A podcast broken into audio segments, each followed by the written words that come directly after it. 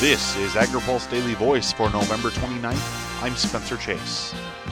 The Senate Budget Committee voted on Tuesday to advance the Tax Cuts and Jobs Act, sending the measure to the floor on a party line vote. The action sets up a possible full Senate vote by the end of the week, but the upper chamber is far from done working on its bill, says Iowa Republican Chuck Grassley. He says there's still talks underway to convince Republicans Ron Johnson of Wisconsin and Steve Daines from Montana to jump on board. Tax reform needs to be happening for two reasons. The most important one is we haven't had tax reform for 30 years.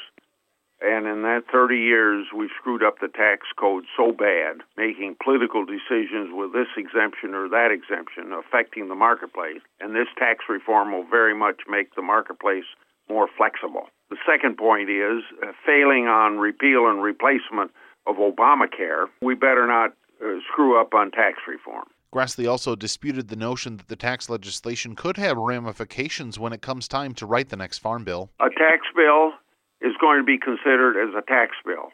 Nothing to do with spending in any other program. Agricultural co ops have been working to address concerns over Section 199, a provision of the tax code farm co ops use to distribute benefits to their members. Grassley says there's progress in those talks, but nothing is final yet. We've already had some improvement in the situation, which comes from the benefit of the farmers getting whatever dividends they get from the co ops will get the benefit of the 17.4% small business above the line deduction. Uh, it's my understanding that co ops uh, still want to retain the decision of whether or not this uh, should be paid out or not. We're still trying to satisfy that. I'm not sure to what extent we can find a compromise. Grassley says he and other senators are working on a resolution to the 199 issue.